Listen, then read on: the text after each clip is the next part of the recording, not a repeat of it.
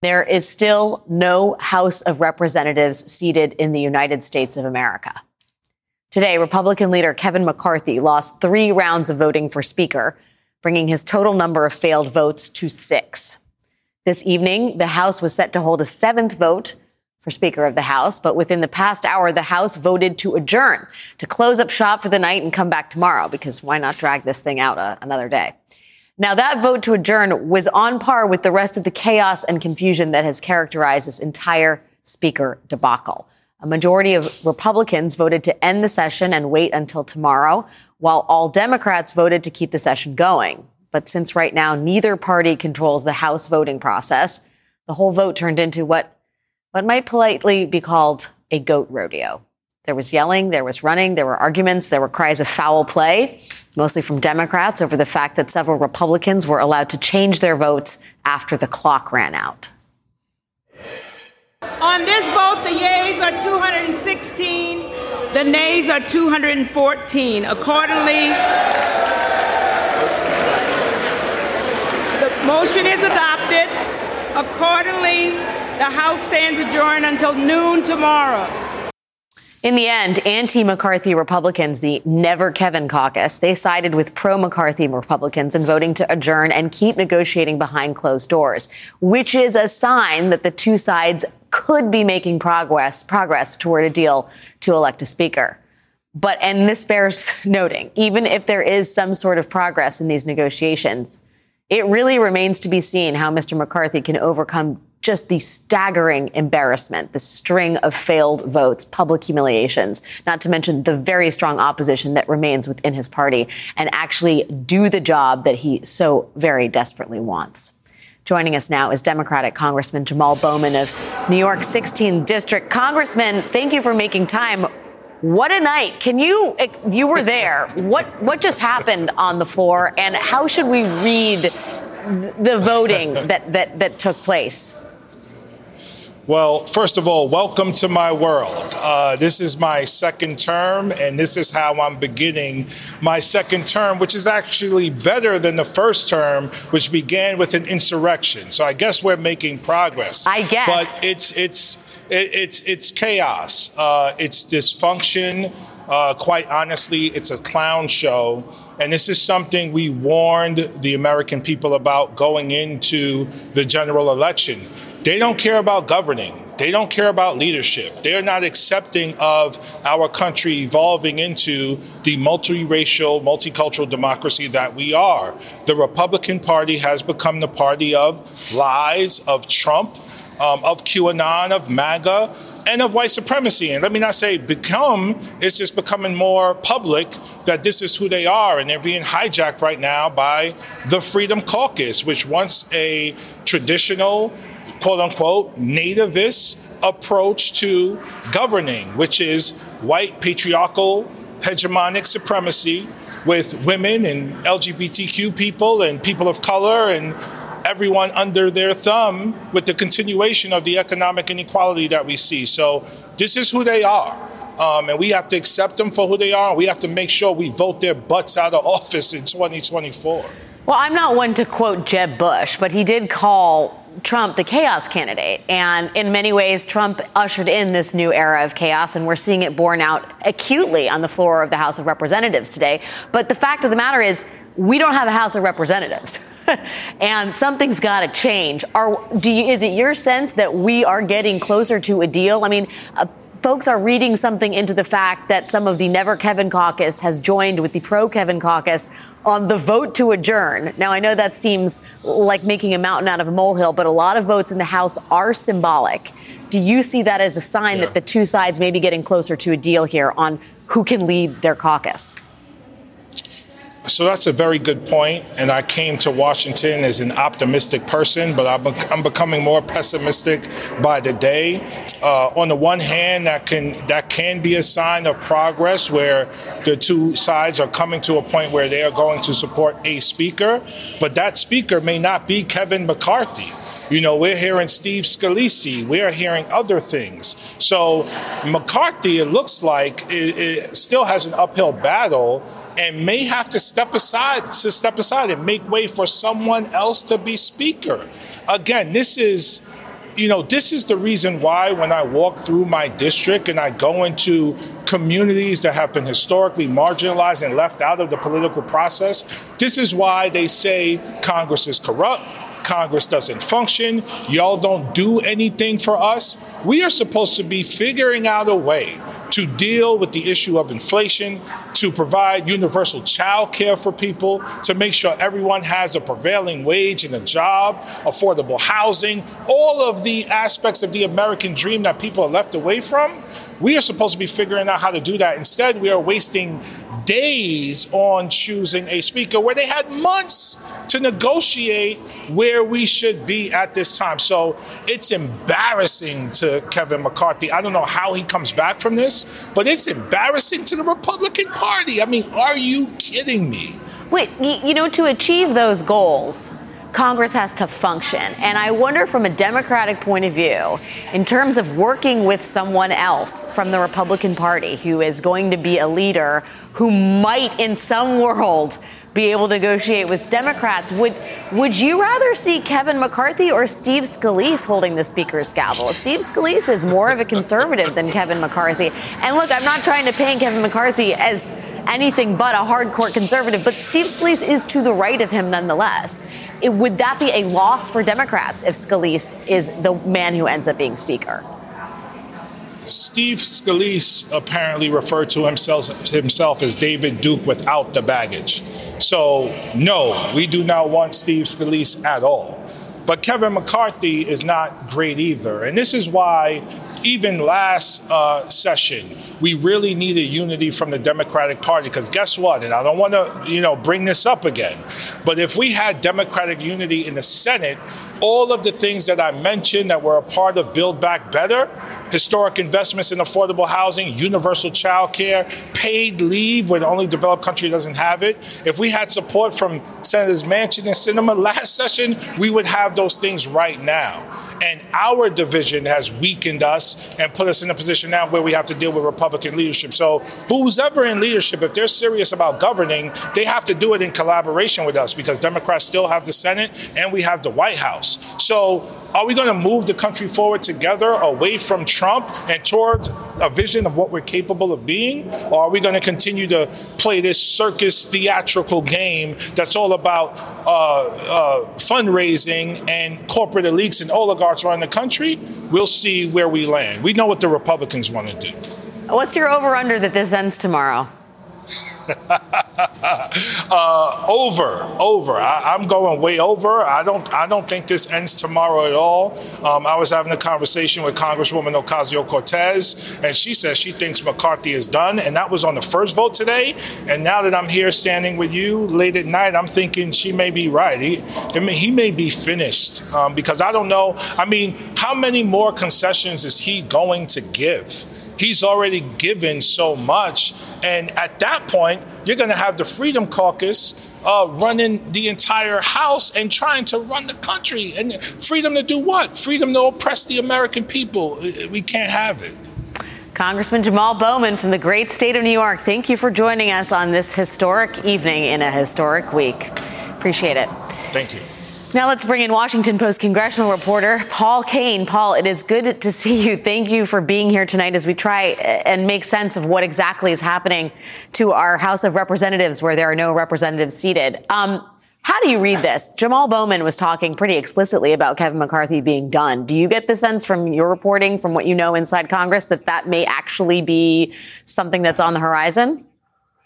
Well, you know, Alex, um, the fact that he is still standing um, after six very bad votes, it, it, it gives him some level of hope. You know that they had hoped earlier, you know, starting yesterday, that they would grow his vote and uh, and that they would shrink the number of opponents. And really, we've just hit a bit of just complete static. We're stuck on 20 to 21 who oppose him.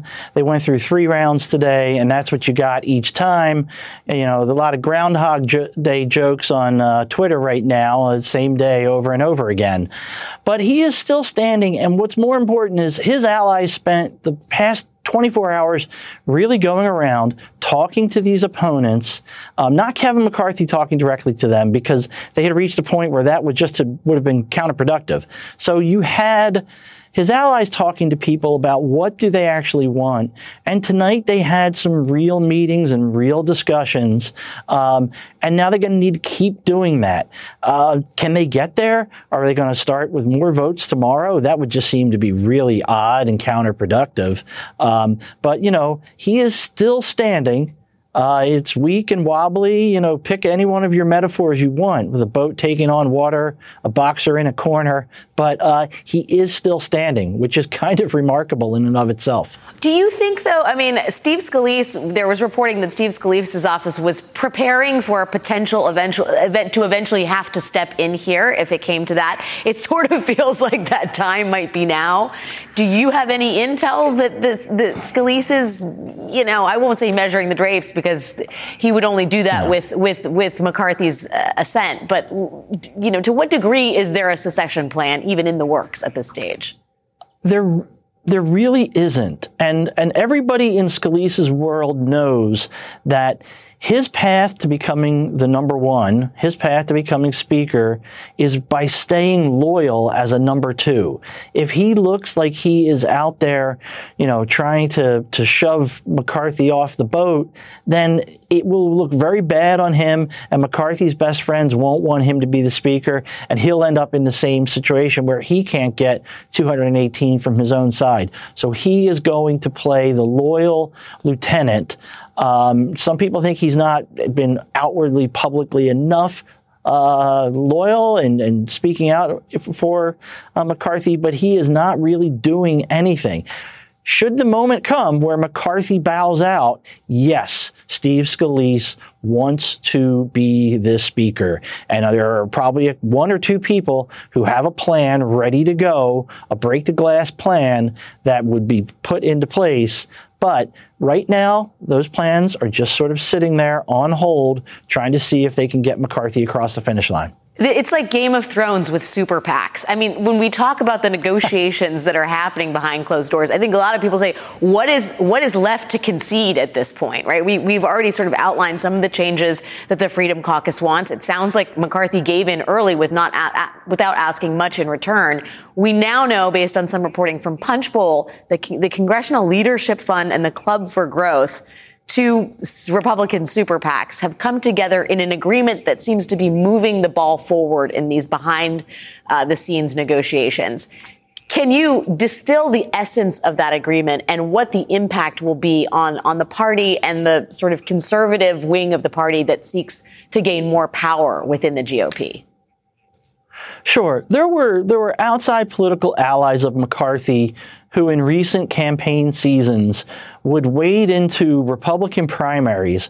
And these were primaries in really safe Republican districts, and they would try to throw a little bit of uh, a little bit of shade and support behind the more establishment-friendly Republican in a primary to try to knock that person Uh, to knock out the more sort of Matt Gaetz style Republican out of the primary. And so that became a, a, big sticking point. And some of the Freedom Caucus people have been very angry about that.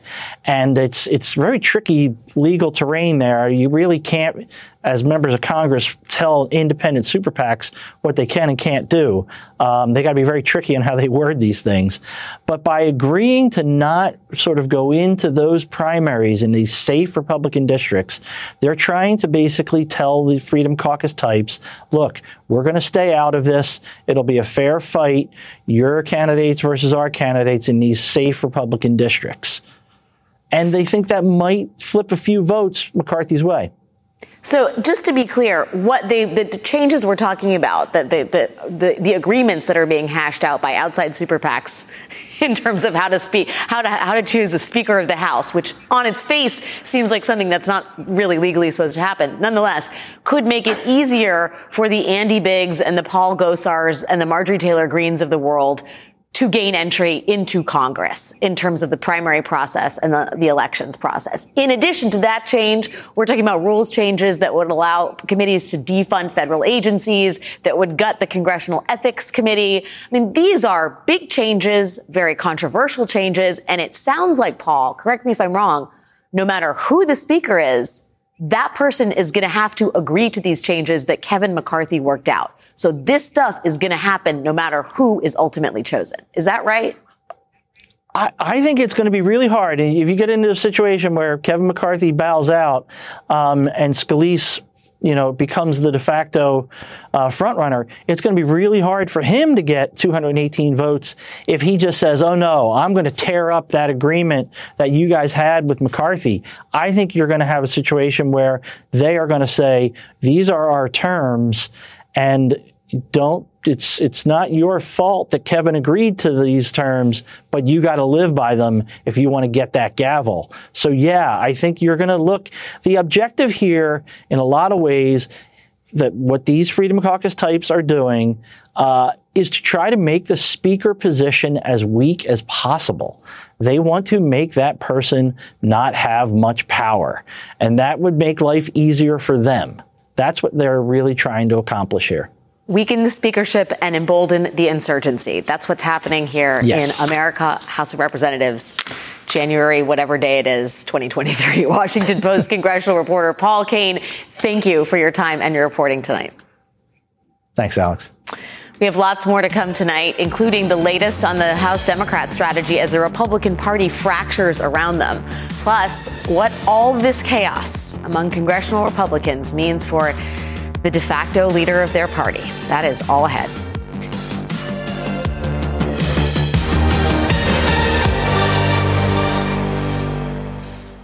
Stay up to date on the biggest issues of the day with the MSNBC Daily newsletter. Each morning, you'll get analysis by experts you trust, video highlights from your favorite shows. 2024 is now truly the most important election in the history of our country. Previews of our podcasts and documentaries, plus written perspectives from the newsmakers themselves, all sent directly to your inbox each morning. Get the best of MSNBC all in one place. Sign up for MSNBC Daily at MSNBC.com. Go beyond the headlines with the new MSNBC app. Get real time analysis from live blogs to in depth essays, video highlights from your favorite shows, and the latest updates on the 2024 election. Visit MSNBC.com slash app to download.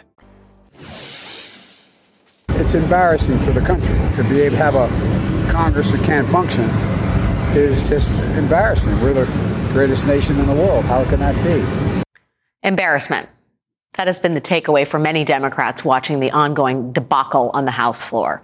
The Democrats are the minority party in the House, but they are also the only party that seems ready to govern, which makes the Republicans' inability to pick a speaker particularly galling.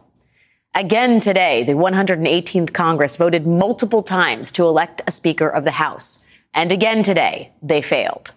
The Republican House majority could not get Kevin McCarthy, 218 votes he needs to become the next speaker, with only 201 members of his conference casting votes for him. One member voted present, and 20 others voted for Republican Congressman from Florida, Byron Donalds. The word embarrassing seems appropriate. On the other hand, on the other hand, this was the view on the other side of the aisle for the last 24 hours. The six times the chair of the Democratic caucus nominated Hakeem Jeffries for Speaker. Every single time, all 212 House Democrats voted for Jeffries, with not one of them wavering or defecting. Despite that show of unity and the hefty amount of political capital that gives leader Jeffries, the country still has no members of Congress right now. Not one has been sworn in, no one has been seated. So for the unified Democrats in the House, what's the end game here? How do they work around the dysfunction of the House Republicans so that the 118th Congress is seated and ready to actually govern? Joining us now is Claire McCaskill, former U.S. Senator from Missouri and an MSNBC analyst. Claire, whoo, thank you for being here tonight. Uh, there's really, I, what, what is the word that you have to describe what is happening here in Congress? Well, it's a chaotic clown show of incompetence. And it is um, in full view of the American people.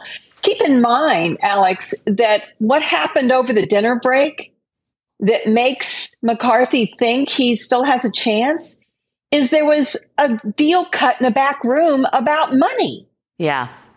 I mean, the American people need to understand that.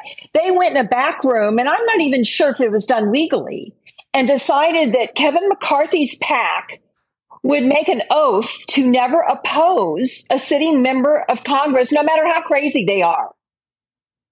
And so and, it yeah. is, um, and that's about money. That's just about money. So if if people think these guys are trying to clean the swamp, then why is his progress towards the speakership all about a backroom deal over money? And it's beyond embarrassing. If embarrassing doesn't even cover it, that the only victory the new majority has had in the first two days of power is they managed by two votes to adjourn. Yeah. Now that that is about as bad as it gets. That's worse than the high school student council meetings when we were arguing about chili suppers. I mean, it is embarrassing. I think another word might be pathetic as well, that that's their big accomplishment. Eh, not being able to seat the Congress, just being able to agree to go home. How do Democrats, I mean, how should Democrats be thinking about this moment? Because certainly there's been the short term gratification of watching the chickens come home to roost, right? A lot of people look at this and say, this is the party the GOP has been building for a decade. Congratulations. This is your, this is your prize. On the other hand, there's the long term reality and the medium term reality. This is the government that we have. If Democrats want to get anything done, they're going to have to find a way to work with a party that has no center, that has no moral, ethical governing platform, and no leadership. So, you know, if you were still in Congress, how would you be thinking about, you know, your, your governing strategy going forward? Well, first, the Senate is going to be able to be very productive uh, secondly, if the House isn't, then the House needs to keep doing what they've done so brilliantly the last two days. And that is you patch over the, the differences you have and you celebrate the vast majority of things that you believe in and agree on. And that's what they need to keep doing because the other side is all about petty political posturing and trying to be important and get on some bogus pretend propaganda news show uh, it, you know, it is really a stark contrast right now. So I think they just need to keep doing what they've been doing, messaging cleanly about what they want to get done by the bills they pass in the Senate, by the challenges they make to the Republican Party. I don't know how this ends. Uh, I, I frankly don't see a way for McCarthy. I mean, we've got five members who have said they're hard nosed forever. Well, he can't be speaker if there's five hard nosed forever. So, you know, that means it's got to be somebody else. I guess there's a outside chance of some kind of coalition with the Democrats. I think it's more likely they'll reach down into the membership and find someone who is more appealable to the Freedom Caucus, but is not part of the current leadership so they can avoid the argument that these wackos are making about they don't want the status quo.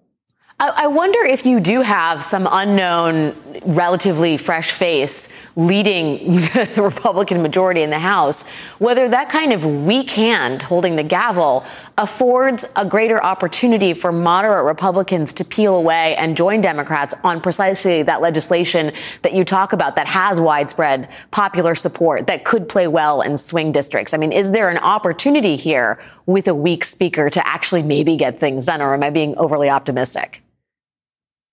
I don't think so because, you know, everybody has to remember, unlike the Senate, House members run every two years. And if you're in a swing district in the House, that means you're constantly campaigning and constantly worried about the next election. So if you are a Republican from a Biden district, you will be looking for those moments where you can vote for something like infrastructure, like a bill that is widely supported by most Americans um, to break away from what now has become clearly the party of the ex- that's been hijacked by the extremes. I mean, a lot of those Republicans barely held on this time, and a lot of the Democrats that are in more Republican districts ended up succeeding when nobody thought they would. So I think the Democratic Party was pretty forgiving for some of those folks to have to break away every once in a while. I don't know how forgiving the Republican Party would be for moderate members who feel the need to, to break away every once in a while, but it wouldn't surprise me to see it. Were you, uh, speaking of surprises, have you been at all surprised at the rock ribbed uh, unity among Democrats in the House. I mean, we played that six box of uh, Aguilar nominating Jeffries for Speaker of the House six times and getting uni- unanimous votes from the caucus. Has that has that been a surprise to you? It really hasn't. I mean, if you look at the table that was set by Nancy Pelosi, And even in the Senate, I know it's easy to get upset about the filibuster and get very upset about some of the more progressive values we hold that we wanted to get across the finish line, particularly things like codifying Roe v. Wade and making sure our elections are safe and secure. On the other hand, we got a lot done with bare majorities in the last two years. We got a whole list of things that are very important to Americans.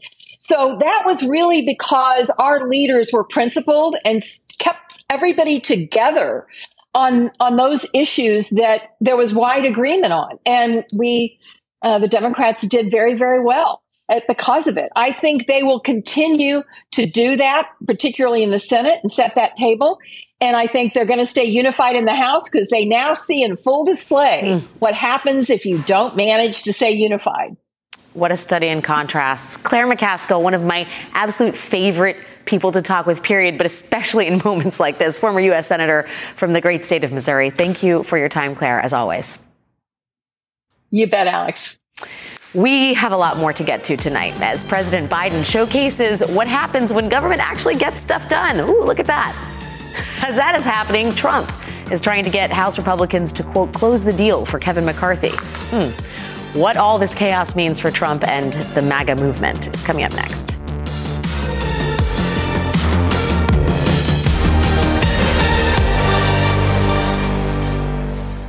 Here on MSNBC, we are staying on top of several fast moving stories. Today's news requires more facts. A new report finds the climate crisis is getting much worse. More context. We are seeing record numbers of people crossing into the United States just in the southern border. And more ground covered. The mission will continue to carry out regime change in the Gaza Strip. The world's never been harder to understand. That's why it's never been more important to try MSNBC. Understand more.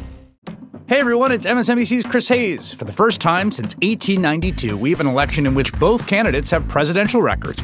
It's a chance to take a hard look at what Joe Biden and Donald Trump have actually done as president.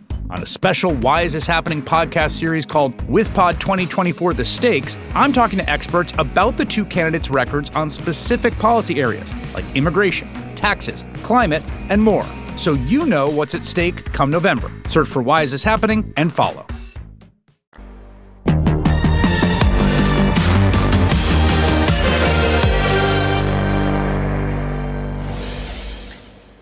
A second, it seemed like Donald Trump was about to sit this one out. He had endorsed Congressman Kevin McCarthy for House Speaker back in December, but after three losing votes on Tuesday, Trump started to sound like a guy with cold feet. He told NBC News last night, quote, I got everybody calling wanting my support. That's that's all I can say, but we'll see what happens. We'll see how it all works out. Now, sometime between Trump's Kevin who, I got everybody calling me, and sunrise this morning, Donald Trump had a change of heart. And he released this effusive post on Truth Social. Trump said that some, quote, really good conversations had taken place and that it was time to vote for Kevin, close the deal, take the victory. Three consecutive failed votes this afternoon have now shown that Trump's plea to, quote, close the deal has fallen on deaf ears. One of the House members leading the opposition to McCarthy, Congresswoman Lauren Boebert of Colorado, made it quite clear that whatever sway Trump thought he had, it wasn't doing much of anything. Let's stop with the campaign smears and tactics to get people to turn against us. Even having my favorite president call us and tell us we need to knock this off, I think it actually needs to be reversed. The president needs to tell Kevin McCarthy that, sir, you do not have the votes and it's time to withdraw. And there you have it. Members of the MAGA movement who ran on an ideology that Trump himself perfected have decided he's a non factor in the Republican Party that Trump fashioned in his own image as they hold the House hostage. Joining us now is Charlie Sykes, editor at large of The Bulwark. Charlie, thank you for being here tonight. I know you have a lot of thoughts on this topic. Trump's power within the party. Are we finally seeing something here in terms of the, the real honest to goodness diminishment of a man who so desperately wants to be king of the GOP? I think we are seeing something. Um, you know, and, and, and again, I, I always caution against uh, wish casting. I've been through this too often not to have a little bit of PTSD. But there's no question about it that Donald Trump is a dramatically diminished figure. Now, he's not irrelevant, um, but his power is is limited. He could he could have destroyed Kevin McCarthy, but he's apparently powerless to save him. And I think that that was that's what made that that scene that that uh, that scene that you just played so extraordinary. Um, he he put out this statement and managed to move not a single vote. This was the lowest hanging fruit in the MAGA verse. These were all Trumpists, uh, Trump supporters, uh, hardcore loyalists, and not one of them felt the need to change his vote because of what Donald Trump had to say. And apparently, he's been on the phone for some time, and many of them have figured out that the way to deflect it is to just, uh, you know, hit him with the usual flattery, say, you know, Mr. President, you ought to be Speaker, not not not Kevin. And apparently, it's worked to deflect him. Now, we'll see what happens tomorrow. I mean, it is possible that uh, that Kevin McCarthy might pull this out, but what I think is pretty obvious is that if he pulls it out, it won't be because Donald Trump has the clout that he used to have. I mean, and again, I do think it's important to realize he's not irrelevant. He can destroy, but he cannot save Kevin McCarthy. And I think this is really interesting to see, you know, the the, the way in which um, his power has sort of le- you know leached away. He's he's been unable to he's been unable to clear the field after he announced his presidential campaign. Uh, he has not um, he has not driven out any other candidates. You have Mitch McConnell who's basically flipping him off by appearing with Joe Biden today. Last week he he railed against the, the vote on the 1.7 trillion dollar omnibus bill, and Senate Republicans just completely ignored him.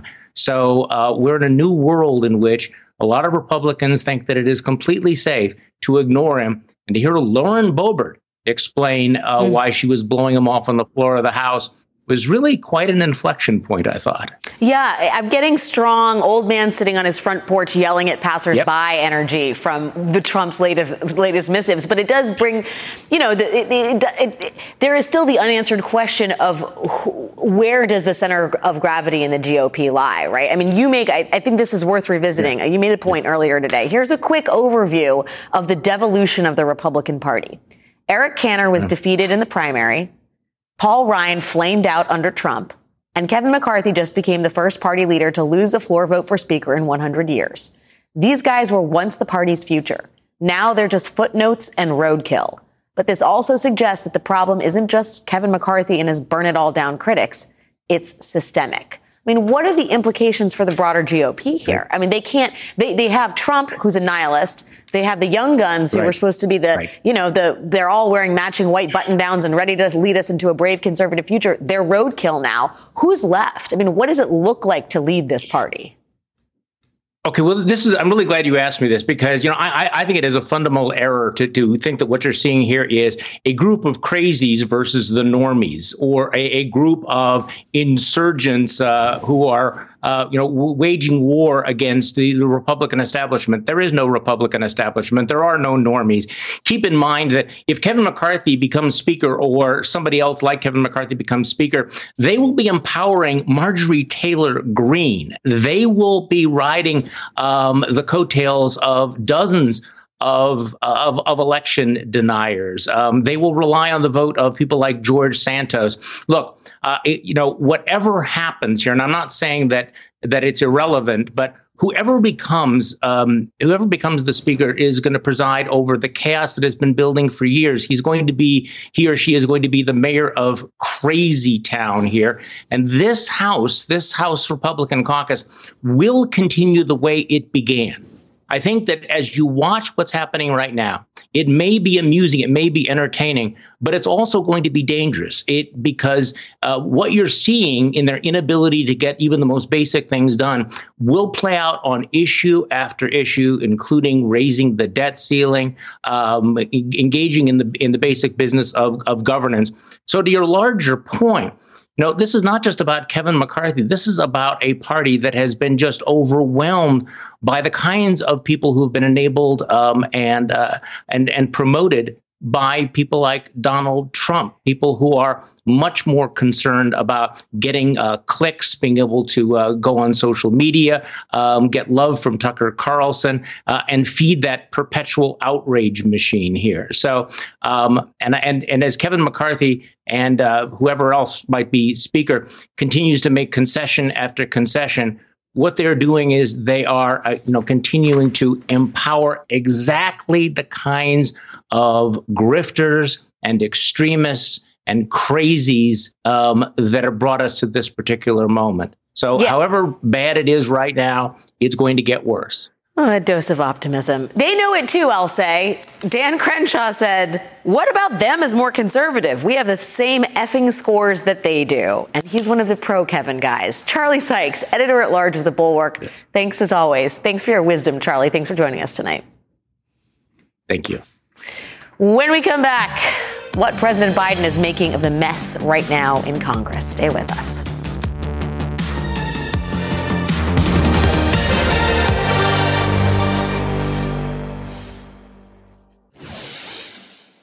I know that when Senator McConnell visited the closed bridge in Kentucky, he said that roads and bridges are not partisan in Washington. That's great. Mr. McConnell, help us rebuild this bridge. That was President Obama more than a decade ago trying to rally support for Congress to fix this bridge, the Brent Spence Bridge that runs between Ohio and Kentucky. It was built in the 1960s to support about 80,000 cars crossing it a day. Today it averages more than 180,000 cars a day. An estimated 3% of our country's entire GDP crosses that bridge every year. For more than 20 years now, expanding the capacity of this bridge has been a top priority of local leaders all the way up to presidents, but they haven't gotten it done. And given how this bridge is one of the major economic arteries for Republican Senate leader Mitch McConnell's state, this bridge has always been a symbol of not just literal gridlock, but of partisan gridlock in Washington. That is, until today. This is President Biden this afternoon with Republican Senate leader Mitch McConnell of Kentucky, Democratic Senator from Ohio Sherrod Brown, former Republican Senator Rob Portman of Ohio, Republican Governor Mike DeWine of Ohio, and Democratic Governor Andy Beshear of Kentucky. They're celebrating the massive $1.6 billion in federal funding they secured to finally expand that bridge as part of the bipartisan infrastructure law passed in 2021. Now, that would be sort of an amazing bipartisan feat to celebrate any day, but it is an especially sharp contrast to what we are seeing play out in Congress right now, where after two days and six rounds of voting, Republicans have yet to elect someone to lead their majority. Joining us now is Michelle Goldberg, opinion columnist for the New York Times. Thank you for being with us, oh, Michelle. Thank you. As we look at the study in contrast between Mitch McConnell, now listen, Kevin McCarthy did not get the margin he wanted in terms of a majority in the House, right? A lot of people are mad about that. Mitch McConnell actually lost, gave, lost, yeah. gave the Democrats an extra seat. But his leadership election was a pro forma exercise for all intents and purposes. Well, and I think people, you know, nobody fears Kevin McCarthy. People fear Mitch McConnell. I mean, just this stunt today, you would imagine that there are so many Republicans who could not get away with shaking Joe Biden's hand on the day of massive Republican chaos. I can't remember who it was, but there was someone in during the Obama years who basically lost their, oh, it's Chris Christie, right? Who they yes. never forgave yes. him for, for shaking Obama's hand hand after uh, for hugging him after after, after a hurricane. massive hurricane that so, destroyed parts of his state. Right, and so I, I mean, I may be reading too much into this, but there it does seem to be sort of McConnell like flouting his defiance of the rabid faction that is able to make so many other Republicans kind of dance to their tune. Well, it just it, it's shaming uh, Kevin McCarthy in a way, right? Who can't get it's like a victory when they vote to go to dinner and and they're all in a line. Um, let's talk about Kevin McCarthy. McCarthy and what a just miserable job he has done in terms of managing his own caucus. You point out in the best titled piece in America, in American press today, leopards eat Kevin McCarthy's face. Do we have it? Yeah. Okay. And that goes to the Twitter meme. I never, they're proving to the country that they're just destructionists. Speaking of the House Freedom Caucus, I never thought it was the embodiment of the Twitter meme. I never thought leopards would eat my face, sobs woman who voted for the leopards eating people's faces party. I mean, this was what they were always going to do, was it not? Exactly. Not, not just what they were always going to do, what the people whose careers Kevin McCarthy has nurtured since, you know, since, since the Obama years were always going to do, right? Kevin McCarthy brought so many of these Tea Party people, you know, recruited so many of these Tea Party candidates into, into Congress. He, you know, kind of nurtured this spirit of obstructionist nihilism. He nurtured Trumpism. He, you know, hitched his wagon. I mean, imagine being a grown adult who doesn't feel completely degraded and emasculated by the nickname My, My Kevin. Kevin, right? Who kind of embraces that. It's, you know, it's just astonishing, this kind of groveling, this weakness. And it's a weakness that I think everybody, no matter what their ideological position, senses, right? Like the, these kind of 20 crazy people are not wrong to think that that Kevin McCarthy has no backbone or principles. This is a man whose life was threatened on January 6th, making urgent calls to the president saying effectively, I'm really worried I'm going to get killed. I'm really scared. And the president effectively saying, well, I guess the people who are trying to kill you just care more about a fraudulent election than you do, Kevin. Mm-hmm. Really basically saying like, you can die.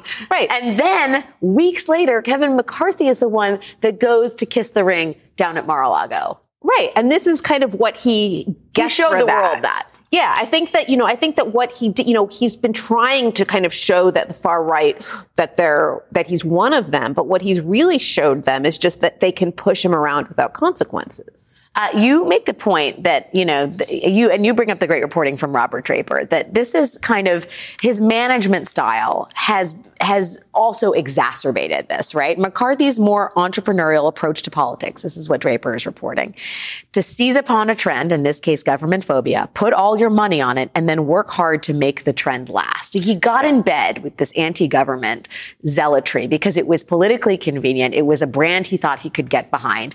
And and it is turned around and effectively destroyed the thing he wants most in the world. I mean, I just feel like it's very rare, not just in politics, but in kind of any story I can think of, to see karma play out so neatly, right? I mean, this is just, you know, this is just cosmic justice as um, you know as, as, kind of grim as it might be for the country to see a man deal with the devil blow up in his face so spectacularly. Well it's strange to me that he made so many concessions to this group of people without a- apparently asking for literally anything in return Right. Well, that's what's, you know, and that's kind of what puts the Republican Party obviously in such a bad spot, even if he steps aside, because those concessions cannot be um, done back if, um, right, if they get another, if they get another candidate. But it's also, I mean, the concessions, all they've kind of done is reinforce the perception of his weakness and led this, this um, clique to kind of move the goalposts. He, and he has so soiled the office with these concessions that it makes well, it. It's almost a weakless. It, it, it's kind of a worthless um, Gavel. job at this point because he's already shown that he can't lead. He's already shown that he can be defenestrated at any moment, and so a he can't kind of make deals on behalf of the caucus, but he also just can't govern. Ugh. Kevin McCarthy, and the saga continues. Michelle Goldberg, columnist for the New York Times. Always great to see Thank you. Thanks you. for your time tonight. That's all we got tonight. We'll see you again tomorrow.